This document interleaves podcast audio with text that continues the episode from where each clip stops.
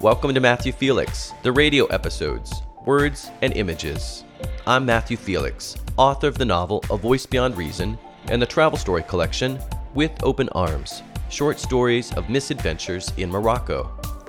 In February 2018, what is now my Matthew Felix On Air video podcast began as an internet radio program in downtown San Francisco. The radio episodes, Words and Images podcast, feature segments from that radio show, in which I converse with writers, photographers, filmmakers, and more. I hope you like the show. And don't forget to check out the current incarnation, Matthew Felix on Air, available here, as well as on Facebook and YouTube. Thanks for listening, and talk soon. Jasmin Darznik is the author of the new novel, Song of a Captive Bird, a fictional account of Iran's trailbla- trailblazing woman poet, Faru Farrokhzad. Is that how you say it? Can you say it? It's pretty close. It's Furugh Farrokhzad. Farouk. So there's it almost sounds like a K on the end, Almost. slightly. That's Yeah. right. All right, Farouk. I'm not. I'm not going to even try the last name again. Once was enough. Uh, Jasmin is also author of the New York Times bestseller *The Good Daughter*, a memoir of my mother's hidden life. Jasmin books. Jasmin's books have been published in 16 countries. She was born in Tehran, Iran, and grew up in Northern California, where she now lives with her family. Jasmin holds an MFA in fiction from Bennington College and a PhD in English from Princeton University. So that makes two PhDs on my show today, and I don't even have a master's, so I'm feeling really, really uh, inferior. She is also a professor of professor of English and creative writing at California College of the Arts. Jasmin is currently working on a novel set in 1920 San Francisco. So I'm already going to make sure she's on my show to talk about that uh, when that gets closer to fruition or whenever she's ready to talk about it, quite Yeah. frankly. So welcome, Jasmin. Thank you so much. Thanks for being here. I'm excited to have you. So I want to show you your book so that you believe that I not only read it, but I made a lot of notes. It has a lot of uh, looks like uh, A lot of sticky notes in stickies. it. yes. So um, I was obviously very engaged. I, Mm-hmm. I loved it. I had trouble putting it down. Uh, which was a relief to me. It's like, okay, I hope I actually like this book since I'm going to spend Right. all week reading it. So, so that was great. I mean, the pacing is incredible. The story obviously is incredible, which we're going to focus a lot on today. Mm-hmm. Um, so, thank you for that. Thanks. It was uh, great to have that as my companion for the whole week. That the, the story. Um, so let's talk. Well, I, first, I want to say what I just played. So I didn't know what I was playing. I just found that clip on YouTube. I wanted. I saw you speak. Was it just last week at Left Coast Writers? Maybe the week before. Two weeks ago. I guess it was two weeks ago. And one thing you said um, during your presentation was that even if you don't speak Farsi or even if you don't speak Persian, that just hearing her voice was was powerful and worthwhile. And so that's one of the reasons I wanted to find a clip and kind of start off this segment with that. And mm-hmm. that was my experience. So you said you actually recognized what she was reading just then. I did. That's a pretty well known poem of hers. It's called The Wind Up Doll. That's the one, it's been anthologized in the Norton Anthology of Women's Writing, International Women's Writing. Right. So I, it took a little bit, but I Yeah. did recognize the title. Well, and you didn't know that was going to be sprung upon you in the 60 No. seconds we had before you sat down to begin talking. So thanks for that. Um, so one other thing I wanted to ask you, sort of slightly off topic before we talk in or jump into talking about the book, is when you gave your presentation at Book Passage, I thought it was really interesting that you only read one page or two mm-hmm. pages, maybe max. Mm-hmm. And so I was just curious about the choice to do that. to do that. Yeah. You know, I feel like mo- the best use of those those hours can be in conversation, spending them in conversation. Yeah. So I wanted to read enough that people got a sense of my style as a writer and maybe a hint of what was to come. Right. But particularly because it was a group of other writers, I wanted to really reserve the time to uh, to answer any questions people had and, and talk about it. And I also, you know, uh, once you've done a few readings, you get, you know, I think you get more curious about people's questions Yes. and, and what you have to say. Yes. Yeah. so Very so I had a, you know, that was a fantastic night, and I was glad to cede some some minutes over and give them to conversation. Yeah, and I, I thought it was a great that you did because I think part of it also is the audience that was there clearly knew you, and so they already had, they were already sitting there waiting waiting with questions, and I, we had almost you know we could have gone on. I'm sure there were many more questions. So I just um, I liked that you did that, but then it just made me that much more curious about the book, which was perhaps also part of your diabolical plan. but uh, something Farouk says in the book Yeah. was that. Um, the purpose of making art is, quote, connection, not just between one idea and another, but between people. So it almost seemed to me as if you're reading just that one page and opening them up, making the event more about that exchange was sort of in that same spirit. Oh, Maybe I'm reading too much into it, Well, I love what she said. I hope that what I did uh, embodied that philosophy because I love it so much. That idea that art is really a way of making a connection between people, not just performing some excellence or asserting your intelligence, but making a connection to other people. right. So why Farouk? Farouk? Well, she's obsessed me for decades. You know, I when my parents and I came to America in 1978, my mom smuggled out a book of her poems in her suitcase. So One of two maroon suitcases. Right. Yeah. Yeah. That was always the mythologies. Uh-huh. And and true, we came with just two suitcases from Incredible. Iran in 1978. So uh, that that book was one of the few books my mom had when I was growing up, and though I didn't read it until many years later when I was in college, um, it always had a certain mystique and allure to me. So that was the seed of it. And then once I had finished my first book, I had a really extraordinary experience. I was able to write my mom's story and my family story, which was it covers roughly you know the, a period from 1920 to 1978 79 Right.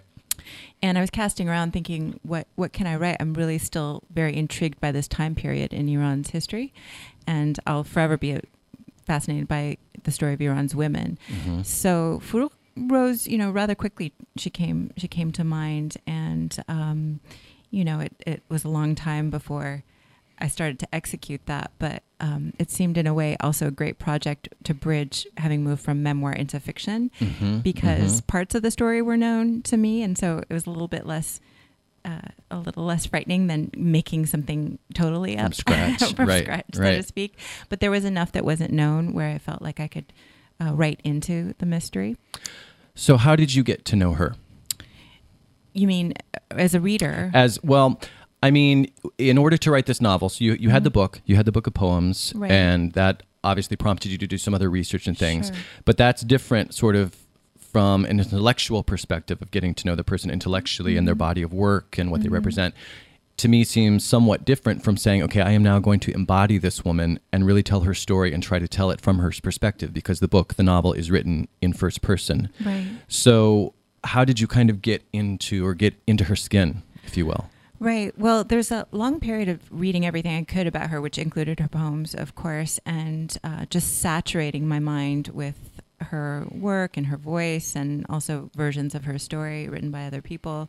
And then it's almost like an actor, you know, moving from a script to improv. I just had to leave all that aside Mhm. and Mhm. start to uh, imagine who she was and the jump into the first was really first person was really important for me i'd started out writing in the third person she and that really kept her at a remove Mhm. and when it was when i just decided sort of on a whim to go into the first person i really was working like an actor would so now i'm thinking what would i have felt and what would i have seen of course moving from everything i had learned and I had gleaned from my studies, Right. but allowing my imagination to spring forth and tell more of the story. Right.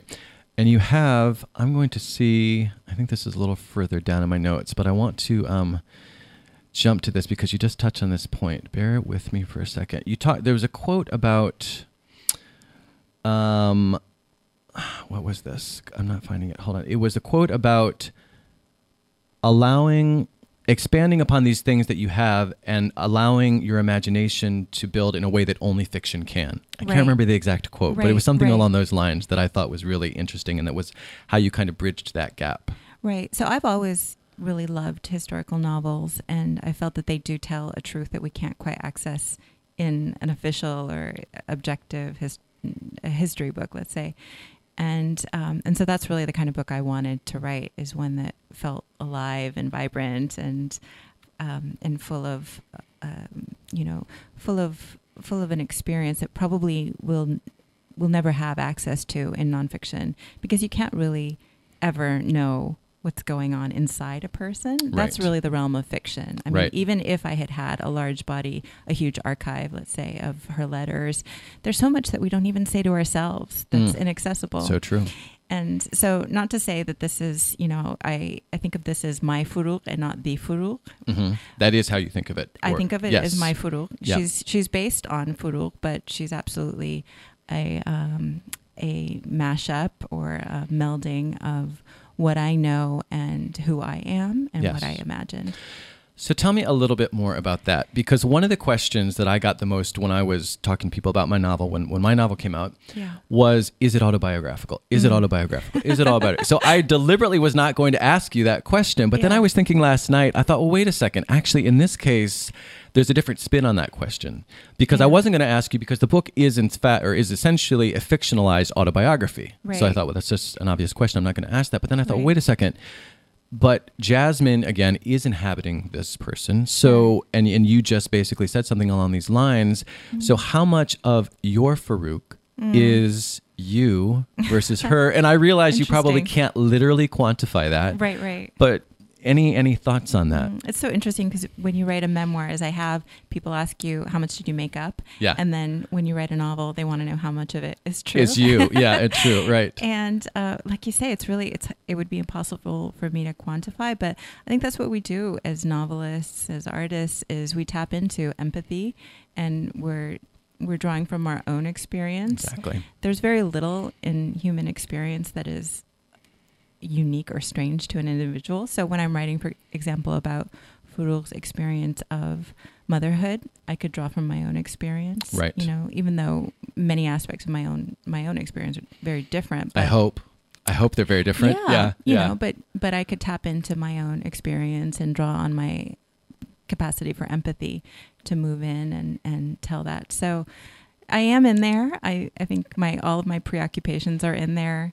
I've heard writers tend to have maybe just a handful of stories and we keep telling them over and over again. Interesting. Right. Uh-huh. So what I choose to focus on is if not autobiographical, it's indicative of who I am. Mm, mhm, mhm. Someone else writing this story might not have focused on the same episodes from her life, even Right. if we're we're even just even if we're only choosing from known ep- episodes. That very choice betrays something of who we are and what we w- value and are curious about. Right, but that's almost a step back. So, Yeah. insofar as you're making that choice, someone's not necessarily stopping to think, "Oh, Jasmin made that choice, so that's telling me X about Jasmin," but that is going going on in the background. oh, all the time. yeah, yeah, of course. all the time.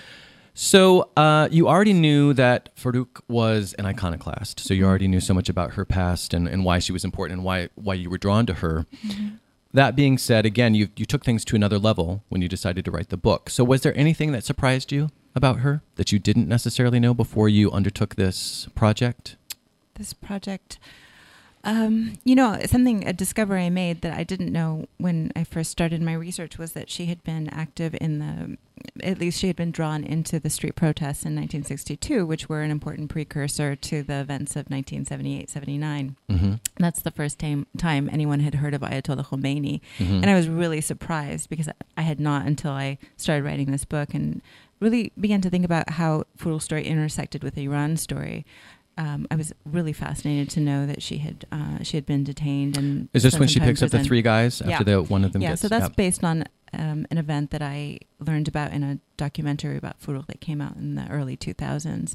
And I had known, you know, you, when you read her her poems, it's not hard to discern her sympathies, her political allegiances. Um, it's it's all there, but I was surprised to find that very uh, that really real intersection between her life and this really tumultuous period of Iran's history. Right. Conversely, Mhm. any sort of, I know that a lot of, and I think you just alluded to this a second ago, a lot Mhm. of the documents after she died, they were destroyed. They wanted to sort of probably erase her to the extent that they could at the time.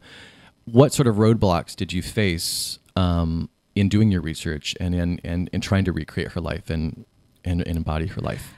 I'm thinking of that great Leonard Cohen, line. Um, the what is it? It's it's where the crack the crack lets the light in, or something. like Uh-huh, uh-huh, uh-huh. I'm thinking also it's the, the the the obstacle is the way is another thing I'm thinking about. Nice. So this lack of material source material was also an opportunity. was also an opportunity. So had there been more material, I might not have been inspired to write the book. Would have been more about a nonfiction book because the material's there. Right. So it was really frustrating to come across. Um, well, there's there's actually a good there's a book that's that's good, but it's now thir- 30 years old now. Um, there's a biography of her that was written in uh, the early 80s, and that was a great resource. But it, you know, it had been written 30 years ago, and it was um, there were lots of questions I had as I read that book, and and it seemed to me.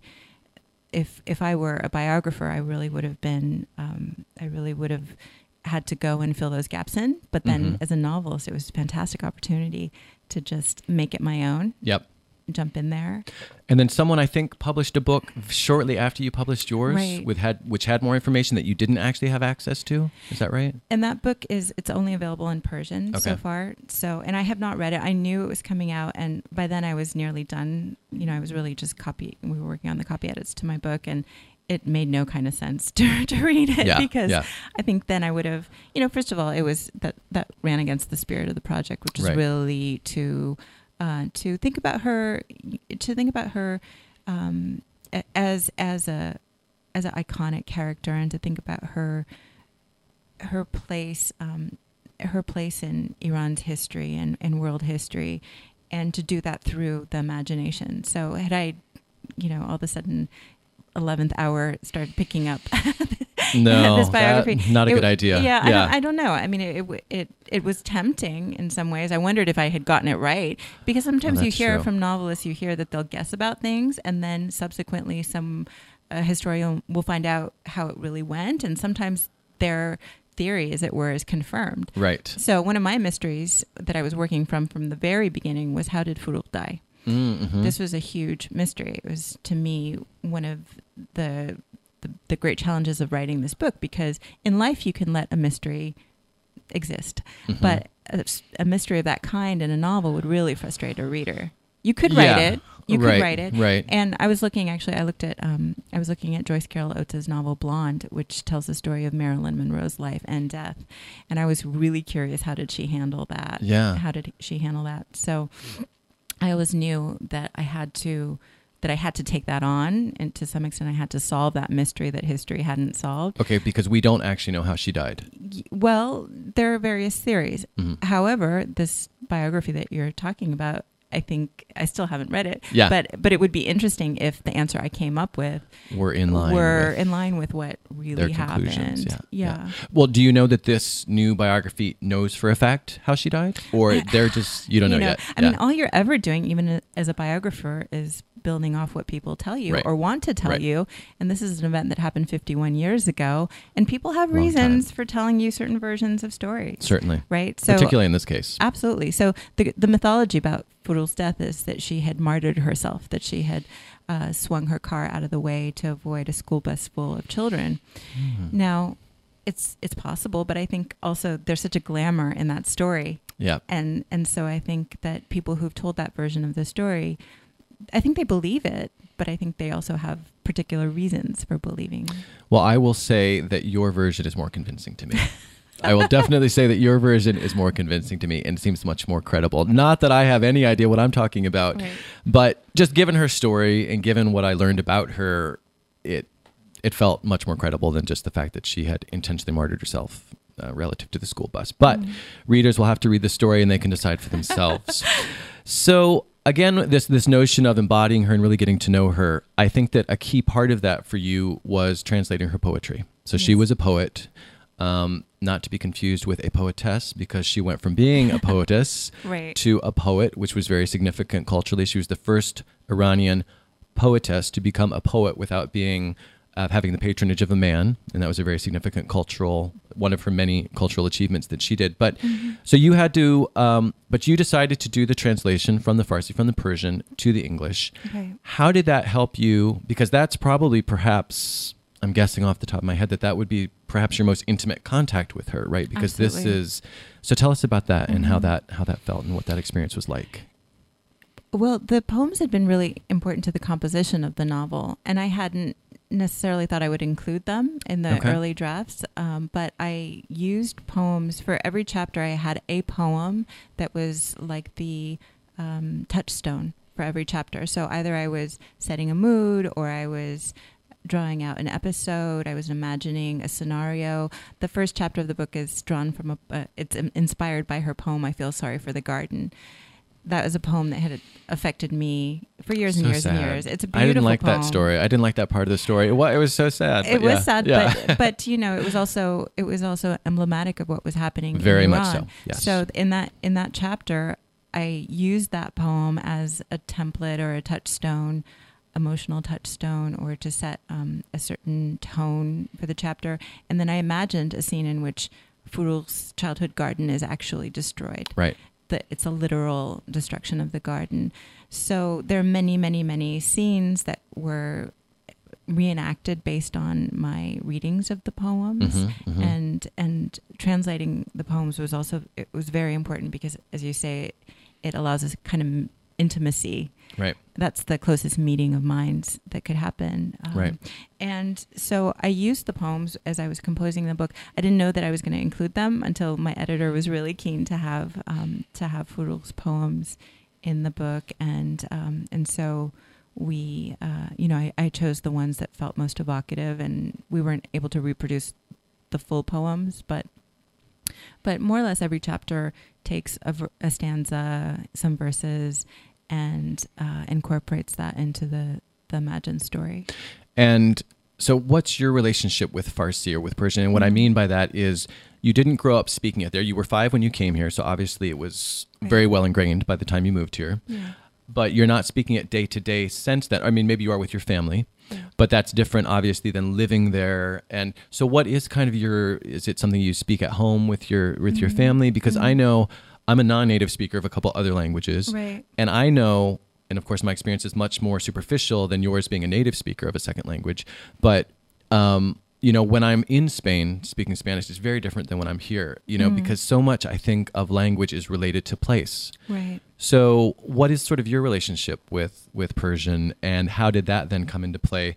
Because it seems to me also going one step further that she's that's her language as well. So again, there's the intimacy in the sense that you're connecting with her thoughts and feelings and experiences, but then there's that extra layer you're also connecting with her in her own language. Right. You're not relying on translation. So you're getting that much closer. So Right, right. can you tell us a little bit about I know there were five questions there, but Embedded in whatever you want to whatever you want to Yeah. address in that uh, No, no, it's good. So I, um, I actually grew up speaking Farsi exclusively. Oh, you my, did? My mom was really adamant about my speaking Persian, and we didn't know. We really didn't know. A lot of Iranians didn't know how long we were staying in America, and the idea was we were going back. So I forgot about that. Yeah. so that so that was um, that was maybe part of it is that that she wanted me to stay um, fluent, The fluent practical in the side, language. yeah. Yeah, because we didn't know. I mean, we still don't know. It's been forty years. right, right. It could still We're- happen. We're, we're, still thinking, uh, when are we going back? But um, but but also, my mom was very,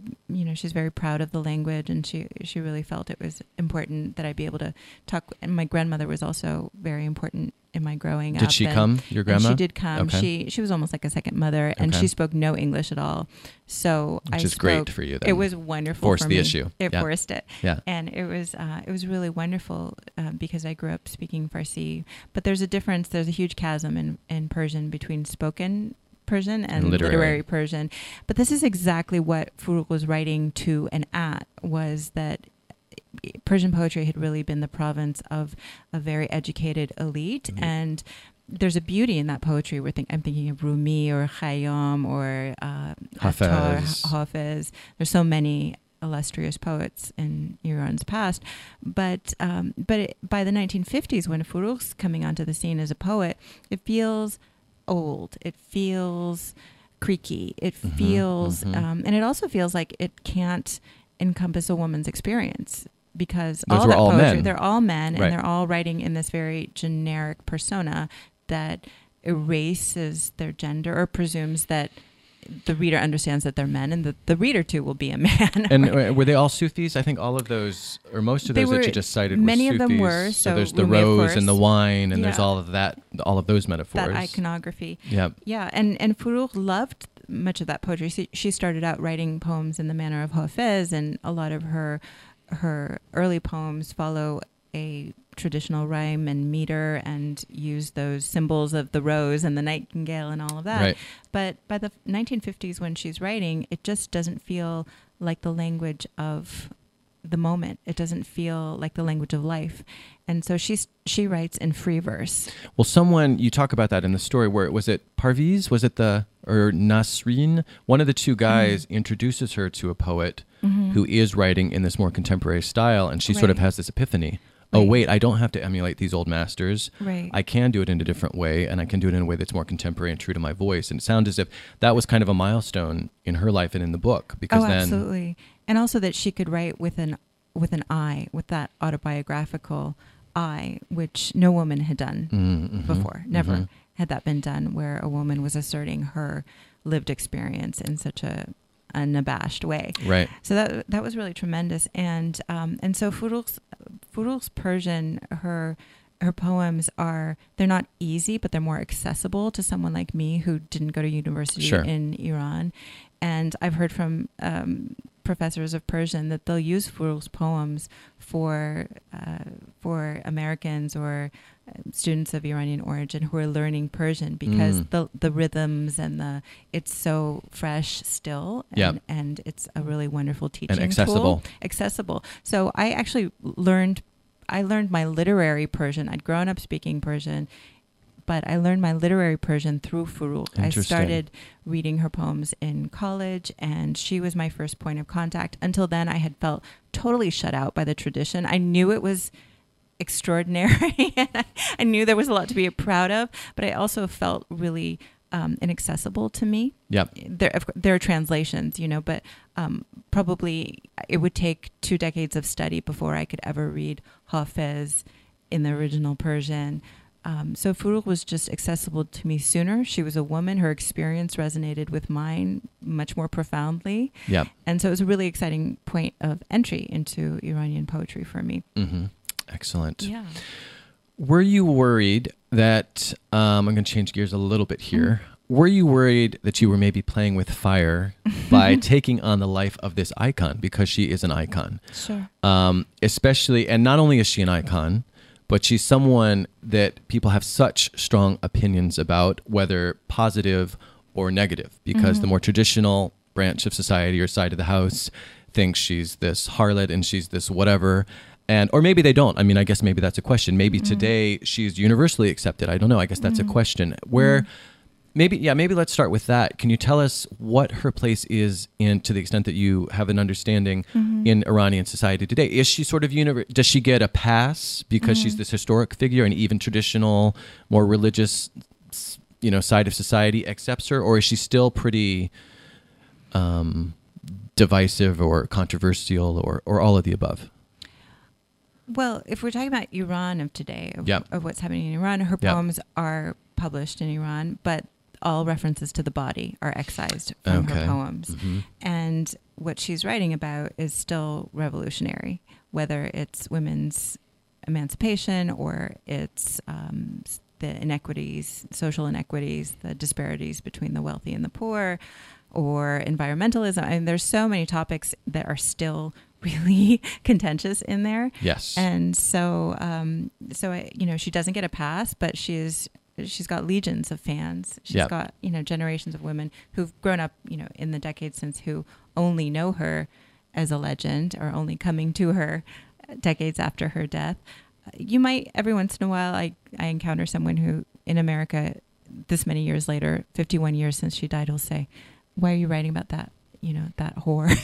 really? That- Yeah. really, so you know, exactly. yeah, because yeah. that's you know, and and often those are people who've never read her poems, right? Interesting. But she was such a lightning rod for people. She was such um, such uh, for her lifestyle was so shocking. Her poems were shocking, and her lifestyle was shocking. And so you might encounter that every once in a while, but absolutely there are there are so many people for whom she is one of the maybe one, two, three premier modern Iranian poets. Uh, she's got a tremendous following both in Iran and America, and certainly uh, she's uh, she's she seems to have a particular allure for Iranian women. hmm So of the poets and even of the woman poets, she's the one that people remember Yeah. and know. And are there a significant number of other women poets? There are a good number of Mhm. other women poets. Um, there are her closest contemporary is Simin Behbahani, who wrote for many years beautiful poems, but in a much more traditional way, Mhm. because she then had to contend with the Iranian regime that came after 1979. Right, right. was writing under the Shah's regime, which, though it had repressive aspects, arguably nothing she had like a little more leeway. yeah, Right, like or a lot more leeway. what was coming. Right. Yeah. So it's it's a really it, it's a really it's a really unique voice Furugh has because she's just it's it's like it could only happen for this small length of time and then nothing else since has been that fresh, that honest, that that dangerous. which is why it's lasted. A lot is- of the oh, reason. a- a lot of the reason. Yeah. I think so. Yeah. So we sort of just touched on what she means to Mhm. to different different women. Sure. But I really liked what you said in your epilogue Uh-huh. about what she means to you. Yeah. So I'm going to read a quote from your epilogue. Quote, "For me, a young Iranian woman coming of age in 1990s California, reading Furugh's poems felt like crossing into a different country." Which is a very interesting metaphor given your experience, into a different idea of what it meant to be a woman, into different possibilities for whom I myself could become. And then a second quote Her poems changed me. They stoked my curiosity about Iran- Ira- Iran- Iranian women's lives. But let's go back. Um, felt like crossing into a different country, into a different idea of what it meant to be a woman, into different Mhm. possibilities of whom I myself could become. Mhm. Could you elaborate on that a little bit? Because that's pretty powerful. Oh, and you know, I I'm even trying to make sense of it myself. Well, now's a great time. now's a great time to make sense of it. Well, one thing is that I I grew up in a very traditional family. Okay, And interesting. I think my my mother for sure was much more traditional than she would have been had we stayed in Iran. Mm. And so when I say it felt like crossing into a different country, it's also crossing into an Iranian identity that's a woman's identity, but that's much freer than any I knew when I was growing up. hmm So uh, writes at a moment um, with this, you know, this this daring and these just a a real vigor and lust for life, and and a lot of that I felt was, um, you know, it, it was really foreclosed to me. There was so much emphasis on tradition and, you know, a certain a certain you know decorousness Mhm, mhm. and, and I rebelled against it a lot.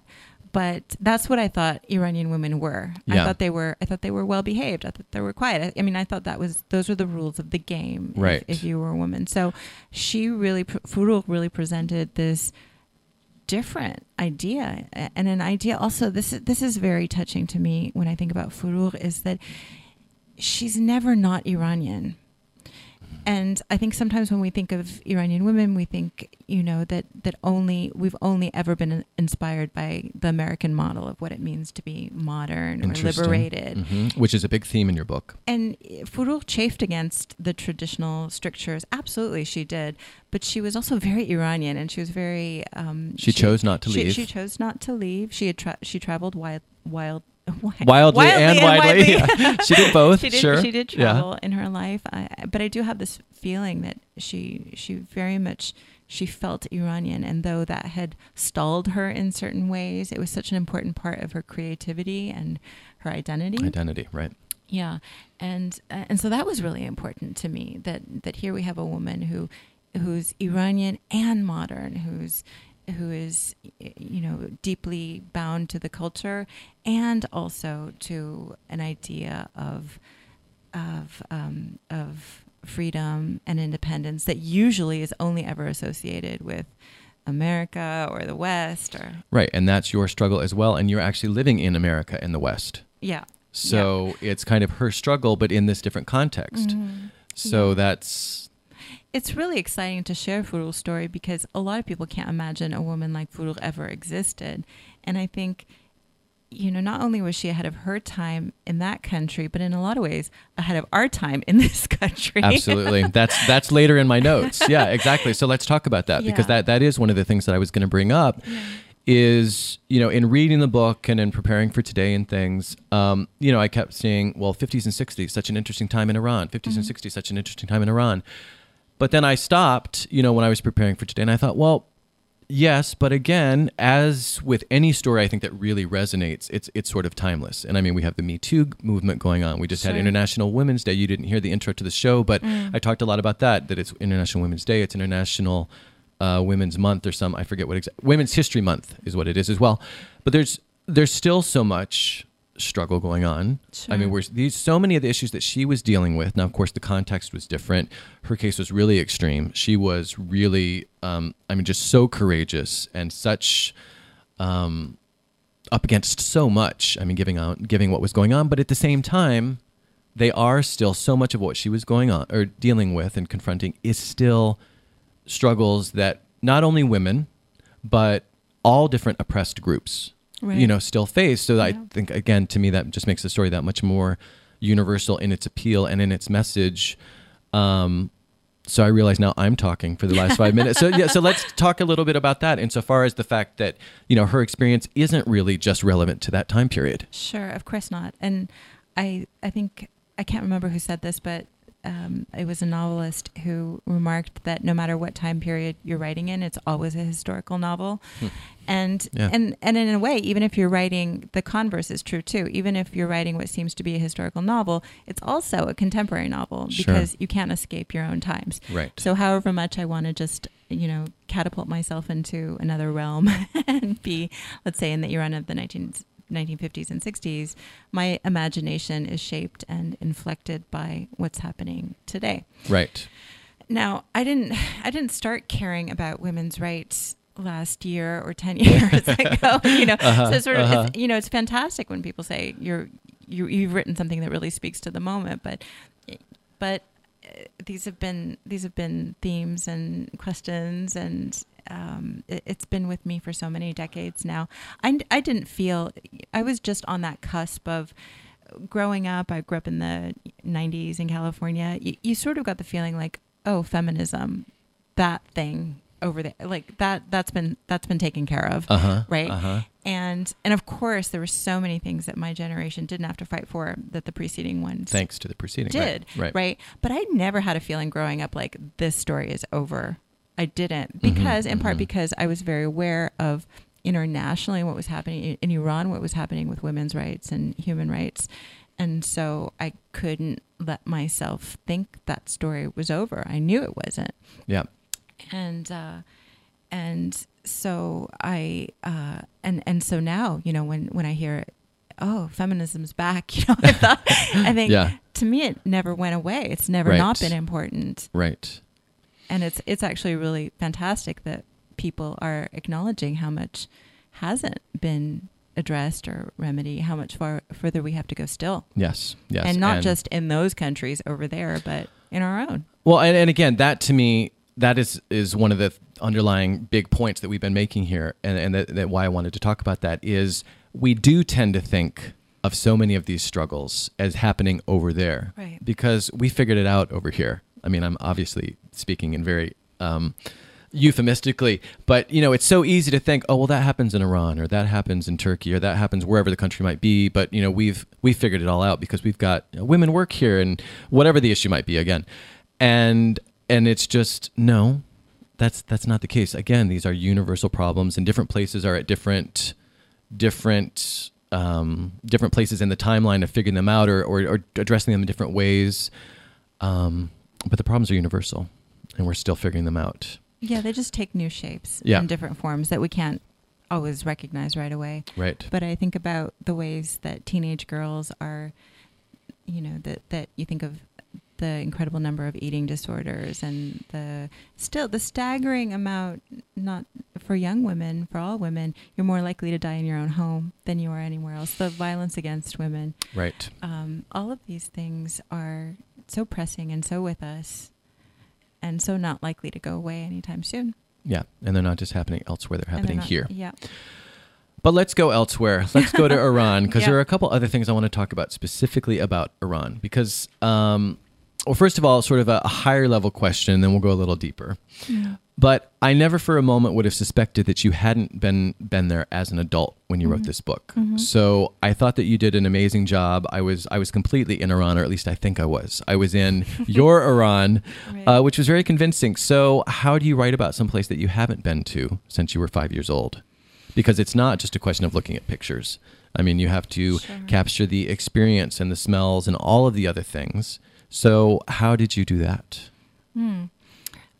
Well, I really had just, as I, I used the word saturated early in our conversation, I just saturated my imagination for years and years. And I'd also been raised, as I mentioned, by my mom and my grandmother, who's she grew up in the Iran of the 1920s, and their stories were they're they're always very much with me.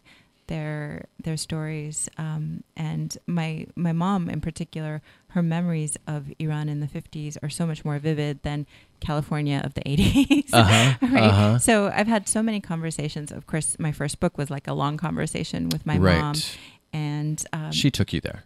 she did. Yep. She really did, and she evoked an Iran that doesn't exist in Iran any, Mhm. anymore because Iran has modernized. It's it, it's um, it has uh, really shed shed the Iran that was my mother's Iran, that was Furugh's Iran, and uh, and so that was a really important part of it. Was was that first book almost was was um, you know I can't I, I can't even really imagine Like the second book. It was totally immersive Yep.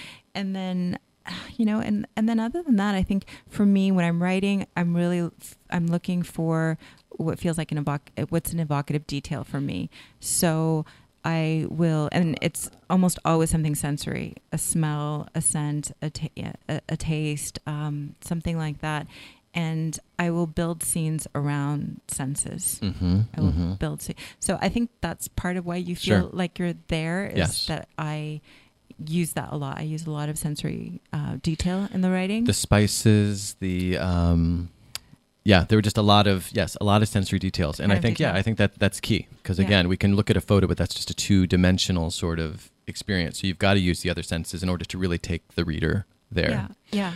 Another thing I want to talk about is politics in history Mhm. because it seems to me next to impossible to write about Iran, particularly, you know, doing so from the United States and particularly in the time period in which the novel takes place without addressing the politics, obviously. But I'm curious, was it at all challenging um, to try to decide how much you should delve into that versus how much you shouldn't? And because I'm, I'm curious also because you know, when I was growing up in Ohio in the 80s and 90s, um, you know, America, I think that most Americans, at least the Americans around whom I was surrounded, didn't really know so much about the role that the United States was playing in Iran's internal affairs, right? I, w- I grew up basically thinking that, you know, Iran was the bad guys and they took our hostages. And of course, we were innocent and we were the victims. And I didn't know that the CIA had, you know, played the role that it did and that we were, you know, meddling so that we could secure the oil, that there was a lot more going on there. So growing up, to me, Iran was sort of, you know, we had to be careful of, of those guys over there or whatever. And you called it out directly. By summer, quote, by summer's end, 5,000 people would be dead in the streets or shut away behind prison walls. The CIA's first covert overthrow of a foreign government drew to a close. Iranian oil was again firmly in foreign hands. Mm-hmm. So, did you have to give any thought to how much do I want to go into the political situation there? Because, you know, as we talked about a little while ago, um, Furugh, her story, you can't, it is in that context of these events, but she wasn't necessarily campaigning all the time. That wasn't really a focal point of her day to day. Right. So was was there what sort of thought did you give to how you and how much you were going to represent the political, you know, those different aspects of what was going on in Iran during the time she was uh, living, having her story? Sure. So her her timeline is the one, the most important one, and I and I knew that were these events in her life I had to touch upon. Now, once you do that, then you're you're also, of course, thinking what else is happening in the country, and how is what are what are moments where even she might not have in that moment been aware of the import of what Sure. was happening Exactly. and uh, but 1953, which you just read a section about 1953, Furugh was 18 years old. She was going through a divorce. She didn't leave behind any poems that were explicitly about 1953, but to me, it was really interesting to to juxtapose the story of a woman's bid for independence and the country's the destruction of that for for the country. Right. Yeah, because because that's the moment still, and in, in many Iranians' minds, that's the moment when Iran's history in the 20th century really started. Was when it no longer had its fate firmly in its own hands. Right. Yeah, and and so that was an interesting juxtaposition for me. Is this kind of ascent of this woman, um, while her country is feeling less and less in charge of its own destiny. Right. And then otherwise, you do, uh, uh, whenever you're writing about a country that's maybe not, its history is not as well known as, as others, uh, you are doing a bit of educating, but you have to do it with a light touch. Right. So I don't, I don't set quotas or, you know, metrics for myself, but I would never write for you know, more than a page, let's say, about Mhm. something like that. And it has to be in some way important to the story. Right. Right. It has to be in service to the story Right. because otherwise it reads didactic. It reads it reads like a history Preachy book, a or- preachy, or just boring, Or just boring, yeah. or, or not the book I signed up to read. Right. You know, so so hopefully readers do come away with more nuanced uh, understanding of Iran's history, but they don't feel like it was. Um, it, it it was sort of you know beaten over their heads you know and it, and they're made to understand that this woman's story it's there because it was important to this woman's story Yes. Yeah. Yeah, and I just thought that was particularly interesting because, you know, you're not in France writing this novel, right? Mhm. You're you're in the states writing this novel, and so it's Yeah. the the contentious relationship that our two countries have had, and this is your country and that's your country, so it just seemed like an interesting place for you to be in as the writer. And for what it's worth, I did not feel um, bored or beaten over the head with it, and I thought it was really interesting and and, and relevant. And again, Yeah. those are such big things, and and so much of this novel of your novel was I mean, and and you said this just a second ago too. With you know, her life had to happen because of all these other external circumstances. I mean, it was because of what was going on in the society in Iran at this time, including the political situation, but then this this struggle between East and West. The the new Iranian woman. Should we have a modern garden or stick with our old? I mean, all of those things contributed to her being able to become what she was and become this figure. Um, so those things have to be part of the story. But I was just curious how much thought you had to give to um, to how you handle that. So thank you for that. Okay, we have three minutes, and I have a lot more questions yet again. So I'm just Yeah. I want to figure out. Um, we kind of already touched on that. So, uh, dun, dun, dun. let's talk about sacrifice because I think that that was another that's another big theme. She sacrificed so much, and I'm not going to say what she sacrificed because Mhm. they're such big things and they're such an important part of the story. What she sacrificed. Mhm. Uh, I don't want to give any spoilers, but um, you know, she says, "quote I lost my name and I was no one." And like I said, I'm not going to tell why. Mhm. Uh, but there was there was freedom in this to be a woman on my own. And again, you don't know this, but I just talked about similar themes with Diane before before you came in because we were talking about her traveling on her own. She grew up in the 50s. She was doing a lot of things that women didn't do at the time, including traveling on her own. So this idea of doing things on her own that traditionally weren't, weren't necessarily done at the time. But uh, continuing the quote, it made me strong and it made me the poet I wanted to be. Mhm. Uh, and then you also say in the epilogue along the same lines, quote, the risks she took cost her a great deal, but they also made her the artist she became. So the same sentiment there.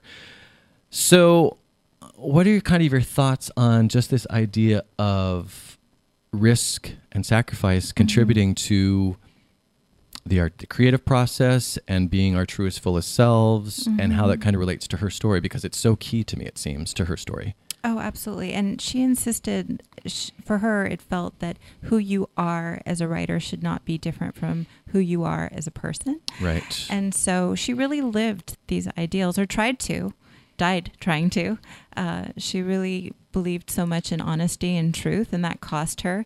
But those were the kinds of poems she wrote, and that's the kind of woman she wanted to be. Yep. And that's tremendously moving for me as someone who didn't just she didn't just write poetry because it was an exercise to circle back a little bit to something we were talking about earlier in the conversation. It wasn't just you know pretty words or ugly words. It was Art an for the sake of emanation. It was an emanation of her truth, and a, a, it was Authentic written. self. It was written from her authentic self, and um, and so I find that very moving and also inspiring to me as a writer Yes. and maybe ultimately what it's all about. And we don't talk a lot. John Gardner does in in some of his writings. He talks about the moral dimensions of imagination and Mm. creativity. hmm But but I think about how how that's that's a really it's a it's a really powerful alliance. I think this idea that who you are should be reflected. You should be not just someone who speaks of certain ideals, but you should embody them in your life. Amen. Yeah. Amen. Uh, yeah. I will say that I found the book very inspiring. So thank you very much. And I have no doubt that men, women, anyone who reads this book, um, it is very inspiring. And I think it is a reminder to to live a, a life that's true to ourselves, to be our our authentic selves, and and also a reminder that that's not necessarily easy. That there are challenges, again, that there are sacrifices, like we were just talking about, that come with that. Mhm. But I mean, the no risk, no reward, and what greater reward than actually living a life that really is representative of who you truly are. On that note, uh, I would like to say that you are going to be at Why There Are Words Yeah. on at Studio 333 in Sausalito on April 12th. But is there anything else you're doing promoting this book that we need to let people know about, or is that your next sort of uh, appearance or event? Oh, a few events down south, but the next big one in the Bay Area, other than Why There Are Words, which is just fantastic, is the Bay Area Book Festival. Okay. So I'll be on uh, April the 29th talking with a group of women from three other countries Oh, about excellent. strong women. Excellent. The theme continues. Yeah, it's Yes. exciting. It's nice. Okay, so check that out. The Bay Area Book, Book Festival. Festival. Uh, Yeah. Where's that? It's in Berkeley. They take In over Berkeley. Berkeley for one weekend in Okay. April. Last weekend in April. Okay, so if you're in Berkeley, last weekend in April, if you're in Sausalito, the second week, I guess that would be of April, and then if you're down south, uh, but basically to find out what Jasmin is doing and where she's going to be, check out Jasmin Darznik, D A R Z N I C dot com. N-I-K. What did I say? N-I-C. I did. Oops, I'm reading it. I'm re- my letters are bad. And my English is really bad when I'm spelling. Yeah, I'm looking at D A R Z N I C. Sorry, maybe I was looking at the C in the dot com. There's Yeah. got to be a reason I did that. Jasmin, thank you very much for coming in Oh, today. this pleasure. is great. Thank you so much. All right, and I want to I want to I want to hear about your uh My your novel. other book. Yes, the the other novel when um when that is closer to fruition Next time. next time. So before we go, I have a great episode next week. Author Annette Nyquist will be calling in all the way from Stockholm, Sweden to talk about her forthcoming book about gold. Chris Cassidy will be here from the San Francisco Bike Coalition. He'll be talking about the state of biking in San Francisco and the coalition itself, which should also be a great segment. Thanks to you for listening today. If you liked what you heard, please help me spread the word. On my show page, you'll see many ways to share on social media. If you see a post on Facebook for an upcoming show that sounds good, please share that. It all really helps, and I really appreciate it. For more about me, my website is matthewfelix.com, and links to my social media books, audiobooks, other podcasts, and all the rest can be found there. Last but not least, if you have any comments, show ideas, or just want to say hello, you can email me at felixonair at matthewfelix.com. Thanks again for tuning in, and until next time, have a great week.